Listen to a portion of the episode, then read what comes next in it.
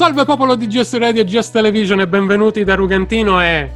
Alessio, ciao! Alla nuova puntata di Sport in quarantena, il rotocalco sportivo di Global Show che vi racconta tutto quello che accade sia in Italia sia nel resto del mondo per quanto riguarda qualsiasi tipo di sport. E Ale, questa settimana abbiamo oggettivamente molte notizie di cui parlare. Mm-hmm.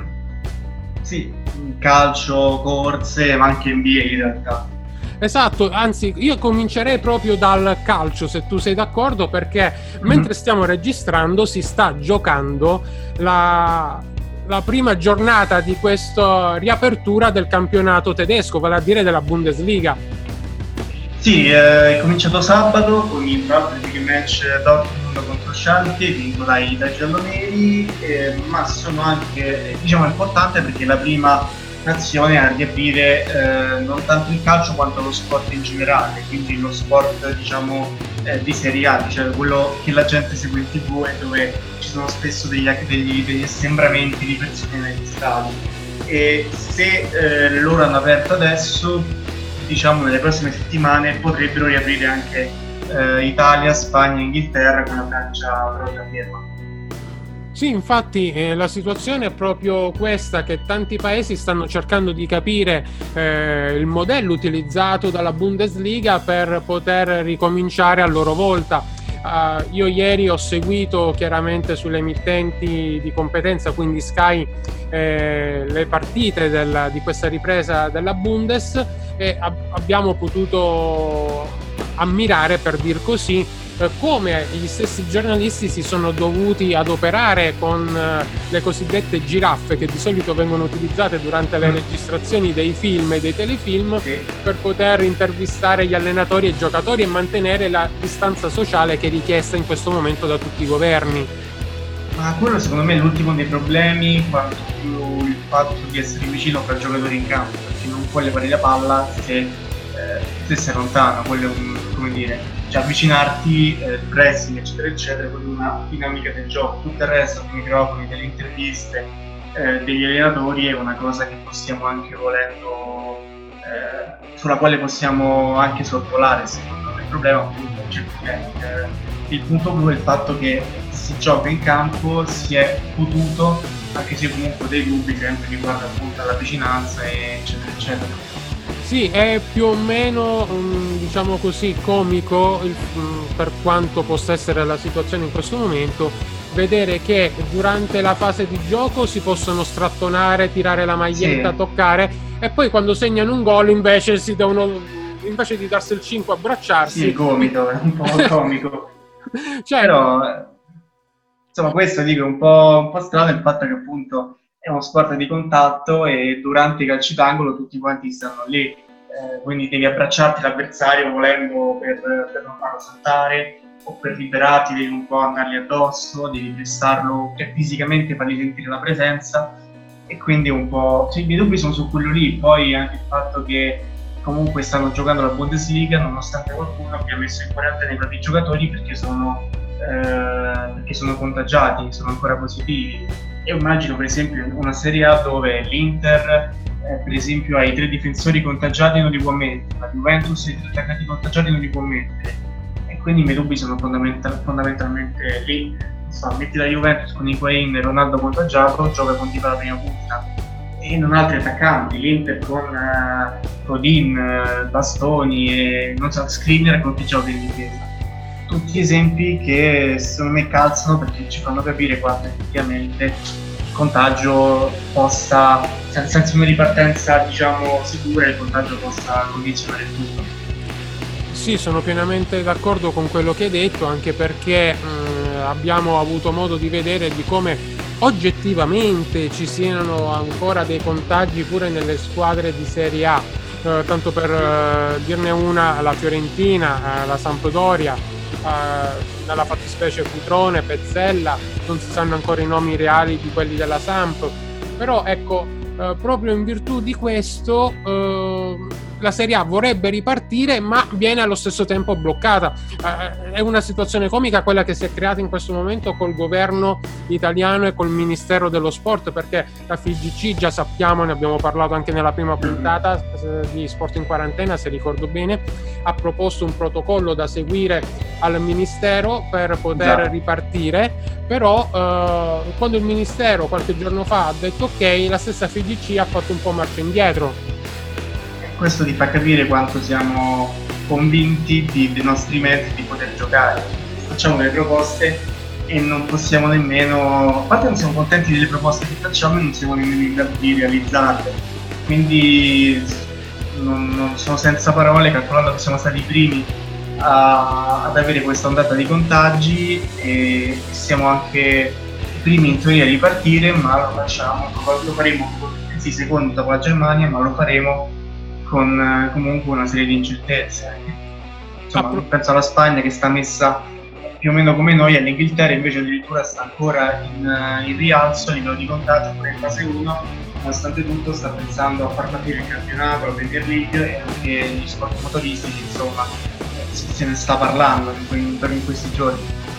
Esatto, uh, non solo, già il governo britannico ha dato l'ok per far ricominciare le riprese eh, di, di, produzioni cinematografiche e televisive, ma mh, mm, non so di preciso se uh, a pieno regime oppure, oppure, comunque qualcosa sì, qualche produzione sì, qualche produzione no. Uh, invece per quanto riguarda il il campionato di calcio, eh, questo eh, riprenderà eh, in Turchia, se non sbaglio, dal 12 di giugno, ovviamente mantenendo come in Germania eh, gli stadi chiusi, quindi si giocherà a porte chiuse e non ci sarà possibilità di recarsi eh, al campo per, eh, per visionare di persona alle partite. Però ecco, anche la Turchia si sta muovendo da questo punto di vista, ma mm, come hai detto giustamente, l'Inghilterra sta eh, monitorando anche la situazione per quanto riguarda il motorsport. E proprio questo mi dà la possibilità di portare all'attenzione nostra e anche dei nostri radioascoltatori il fatto che la Formula 1, che ripartirà il, nel weekend tra il 3 e il 5 di luglio dal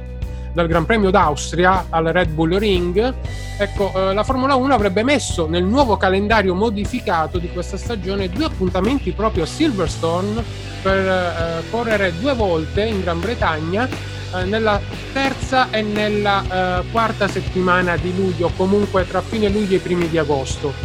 Ma proprio in virtù del fatto che eh, l'Inghilterra e il Regno Unito siano ancora nella fase 1 del lockdown che stanno eh, prolungando per una necessità oggettiva, eh, la stessa FIA eh, sta eh, pensando che eh, se non dovessero arrivare delle garanzie entro una determinata data che ancora non è stata comunicata, al, ai media, eh, probabilmente potrebbe essere di nuovo cancellato il Gran Premio di Gran Bretagna e sostituito qualora la Germania avesse eh, i requisiti per correre proprio con Hockenheim o col Nürburgring? Ma guarda, io penso che la, la, l'Inghilterra eh, sia un, un, esempio di come eh, la pandemia eh, a volte frena troppo, a volte frena troppo poco. In questo caso la, l'Inghilterra è, è, la terza, comunque se la gioca con il Brasile per la quarta posizione, di paese più contagiato al mondo. Quindi andando a logica, se possiamo riaprire l'Inghilterra, che eh, è il terzo barra quarto paese più contagiato in base agli ultimi aggiornamenti che vedremo tra oggi e domani, eh, non, non, capisco perché a quel punto non si potrebbe correre anche nel resto del, dei paesi esame. In Cina sta messa bene secondo i dati, come l'Italia da qui a settembre quando avevo eh, Monza, la Spagna pure sta messa abbastanza bene, la Germania, la Francia, insomma, se tutti quanti stanno bene, perché a questo punto non dovremmo correre i Gran Premi, tutti quanti i Gran Premi a livello europeo quantomeno. Eh, per quello io sono convinto che eh, si debbano cancellare questi Gran Premi in paesi un po' troppo eh, contagiati dove non c'è ancora una, una abbastanza netta, come, come nel caso per esempio della, eh, del Regno Unito quello mi chiedo se eh, ne valga la pena, cioè a questo punto o li fai correre tutti oppure non ha senso farne due nel Regno Unito e non negli altri paesi, ovviamente senza tenere in considerazione eh, Russia, eh, Stati Uniti e Brasile che ancora hanno parecchi contagiati al giorno, per esempio la, gli Stati Uniti hanno circa quasi un milione di eh, un milione e mezzo di contagiati e giornalmente 20-25 mila in più ne trovano, quindi lì sicuramente è un posto da evitare, però eh, sta controllando come l'Italia, come la Spagna, non ci trovo nulla di male se tra qualche mese si potrà parlare appunto di, di Gran Premio, perché appunto Monza sarà a settembre, dopo l'estate, dopo che si spera sia tutto sotto controllo. Difatti il Gran Premio di Monza per ora è stato inserito in calendario, un appuntamento solo come era in principio, dovrebbe essere, si dovrebbe correre anche in Cina a fine stagione, proprio sempre parliamo di Formula 1, mentre invece per quanto riguarda la Spagna che hai nominato, eh, addirittura per quanto eh, concerne il calendario modificato della MotoGP, eh, la federazione motociclistica sta pensando di correre addirittura sette Gran Premi proprio in terra iberica, che a questo punto immagino che si corrano comunque al, almeno in tre eh, circuiti differenti. Sì, comunque la Spagna a livello di, di, di piste è molto, è molto come dire, attrezzata, basti pensare che la MotoGP corre vari Gran Premi, Gran Premio di Barcellona, di Valencia, eh, non mi ricordo anche gli altri, sono veramente tanti. Eh, però credo che comunque a livello di numeri ci sia quella, quella varianza, diciamo così, per poter fare comunque tanti Gran Premi senza annoiarsi, altrimenti tutti sullo stesso, eh, tutti sullo stesso circuito diventerebbe un po', un po' monotono, anche perché se uno si trova bene, trova l'assetto giusto, eh, probabilmente le vincerà tutte quante le gare, a meno che non facciamo partire una gara in pole position e l'altra ultima. Però ma io mi va bene che si, diciamo, si rifaccia il calendario eh, per tenere appunto conto di, di, di, vari spostamenti e cercando di rendere comunque la stagione interessante, seppur più limitata a livello di numeri e anche di tempo, perché già abbiamo penso un paio di mesi almeno di.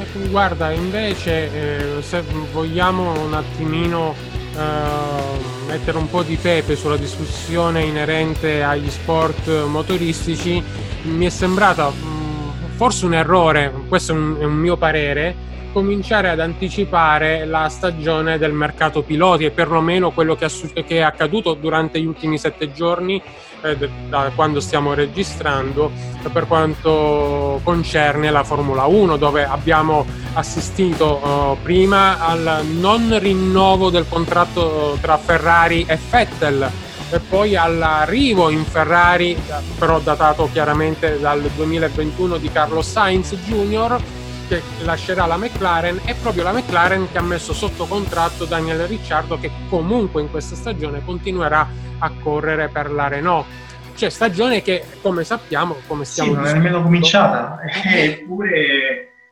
io sono abbastanza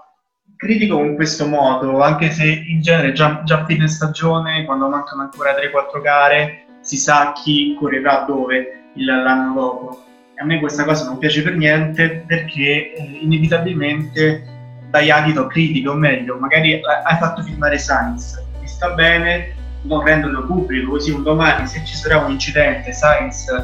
domani, sì, un domani, scusa, quest'anno, se ci sarà un incidente tra Hamilton e Sainz, sappiamo che, cioè pensiamo che, che sia successo a caso, diciamo così, una fatalità e, e c'è stato questo incidente. Mentre invece adesso se eh, Sainz ostacolerà eh, per esempio Hamilton, se invece si farà superare in un posto come Monte Carlo da Leclerc, eh, inevitabilmente penseremo che eh, qualcosa non torni, un po' come è successo eh, due anni fa quando eh, Ocon ha fatto un incidente con Verstappen, ha sbagliato, che poi ha fatto vincere Hamilton. In quel caso lì, tanti a dire, eh, Ocon è pilota Mercedes, è forza che ha fatto questo incidente con Verstappen, facendo arrivare secondo e dando appunto la vittoria a Hamilton. Non so quanto volontariamente, magari è veramente stata un po' una fatalità, però eh, ne è parlato molto di, questi, di, questo fatto. La stessa cosa rischia di ripetersi adesso quando avremo eh, Sainz contro le, le Mercedes o le Red Bull, quando avremo magari eh, Ricciardo che dovrà battagliare con qualche McLaren e l'unica gara vera forse la faranno Sainz su, su McLaren quest'anno e Ricciardo su, su Renault sappiamo che non c'è niente di insomma il loro ultimo anno nelle, nelle rispettive squadre vorranno andare definitivamente tutto eh, sì, sono eh, d'accordo con te e anche in questo caso, mm, nella fattispecie tu hai citato eh, quei eventi in cui si è reso protagonista Ocon che torna a correre quest'anno tra le altre cose con la Renault e eh, essendosi svincolato dalla Mercedes, a meno da quanto aveva dichiarato la Renault stessa, eh, però ecco, ne, negli eventi di due anni fa eh, era stato lo stesso Con che aveva quasi praticamente dichiarato ai microfoni che mh, anche quando uh, fece passare Hamilton e Bottas uh, nel Gran Premio di Monte Carlo, che lo aveva fatto perché dice sì, io sono in questo momento corro per un'altra scuderia, ma sono comunque un pilota Mercedes, mi sono arrivati dietro i miei piloti titolari, diciamo i miei capitani e io ho dovuto farli passare, che è una cosa chiaramente molto scorretta. Sì, vabbè, comunque Hamilton ha vinto il campionato con tanti punti, non è stato decisivo sì, quell'episodio. Comunque, sì, però, però comunque un comportamento scorretto. Sì, sì assolut- per me sì. Secondo me per, questo quest'anno non ha nessuno diciamo, fatto follia per prenderselo nel 2019 intendo. Ecco. Non è stato un bello spot, diciamo così, perché la scuderia è quella che ti paga in quel momento. Se tu corri con eh, in questo momento Sainz corre con McLaren, deve fare il bene della McLaren, non può fare il bene della Ferrari perché oggi lo paga la McLaren, domani lo pagherà la Ferrari, ok, però questo non sono mai d'accordo con queste, questi passaggi così molto anticipati, addirittura nemmeno è cominciata la stagione. Eh, eh no, infatti è una cosa che è stata anticipata un po' troppo anche secondo il mio punto di vista, ma a, siamo adesso arrivati in chiusura di trasmissione e vorrei accennare almeno per qualche istante agli ultimi due argomenti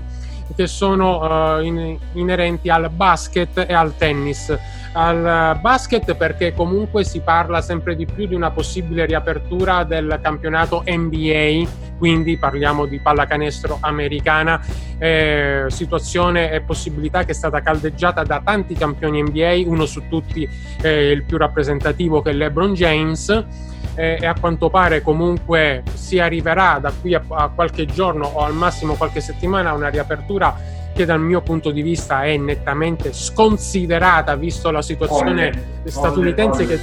che esatto che hai eh, illustrato tu qualche minuto fa dei contagi anche dei morti ed una curva epidemica che continua a salire e non scende eh, negli Stati Uniti. Sì, ma avendo, fai conto, un milione e mezzo di contagiati, anche se sale dell'1%, parliamo comunque di 15.000 persone ogni giorno, quindi bisognerà aspettare veramente tanto prima che, che scenda eh, proprio numericamente. Eh, per questo secondo me è una follia proprio partire perché non ci sono proprio le condizioni, ancora una curva in crescita con 20.000 e passa contagiati al giorno